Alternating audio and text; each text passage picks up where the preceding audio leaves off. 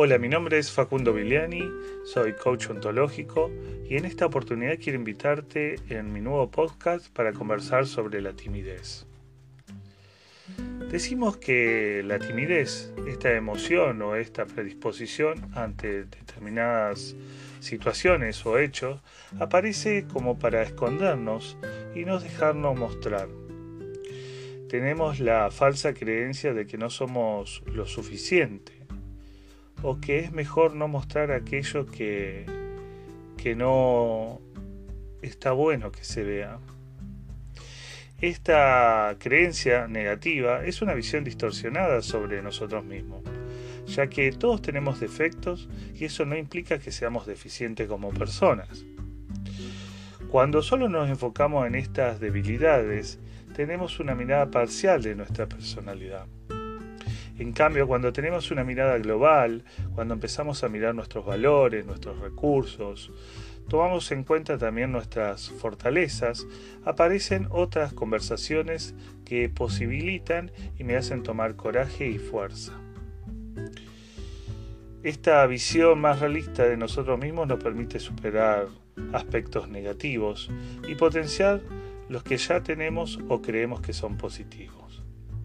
Entonces mi invitación es a que te veas en qué, en qué situaciones o en qué dominio aparece esta tensión o esta emoción de la timidez. En ocasiones solía pasarme a mí ante la exposición en público o hacer esto mismo que estoy haciendo ahora. Aparecía la timidez y, me cohibía y dejaba aparecer conversaciones de no posibilidad. Eso hacía que me escondiera y que no mostrara o no me animara a hacer nuevas cosas que, me hacen bien y me predisponen a estar en bienestar. Entonces, la invitación es a que observes estos dominios y te hagas la pregunta qué aspecto o cuáles son aquellos obstáculos que debo pasar para animarme y empezar a tener una conversación de posibilidad y, entender que muchas de esas situaciones solo viven en las creencias que tengo sobre mí.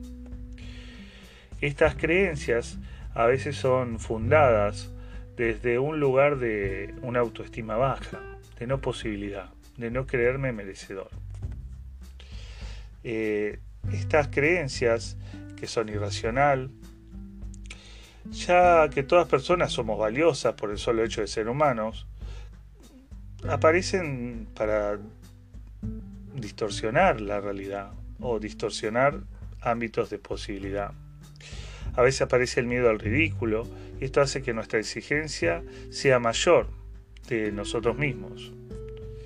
Si no cumples con ello, crees que te juzgarán negativamente. Esos juicios que supones que tendrán son tuyos y lo estás proyectando en los demás. Y si pensaran mal de ti, es asunto de ellos. Tú no eres lo que los otros piensan de ti.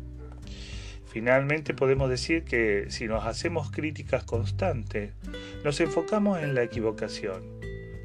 No es lo mismo observar nuestros errores y corregirlos que criticarnos por haberlos cometido.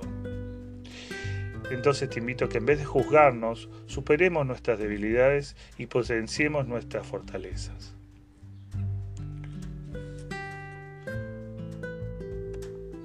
quiero regalarte que te animes y que te desafíes a ser tú mismo. Cuando te atreves a ser tú mismo, te das el mensaje de que te valoras, te aceptas y te apruebas tal cual eres, con tus fortalezas y también con las debilidades. Estarás tan a gusto contigo eh, cuando te permitas ser quien eres que sentirás seguramente un gran alivio. Entonces, si dejaras de gastar tu energía en querer agradarle a todos todo el tiempo, descubrirás tu maravilloso ser.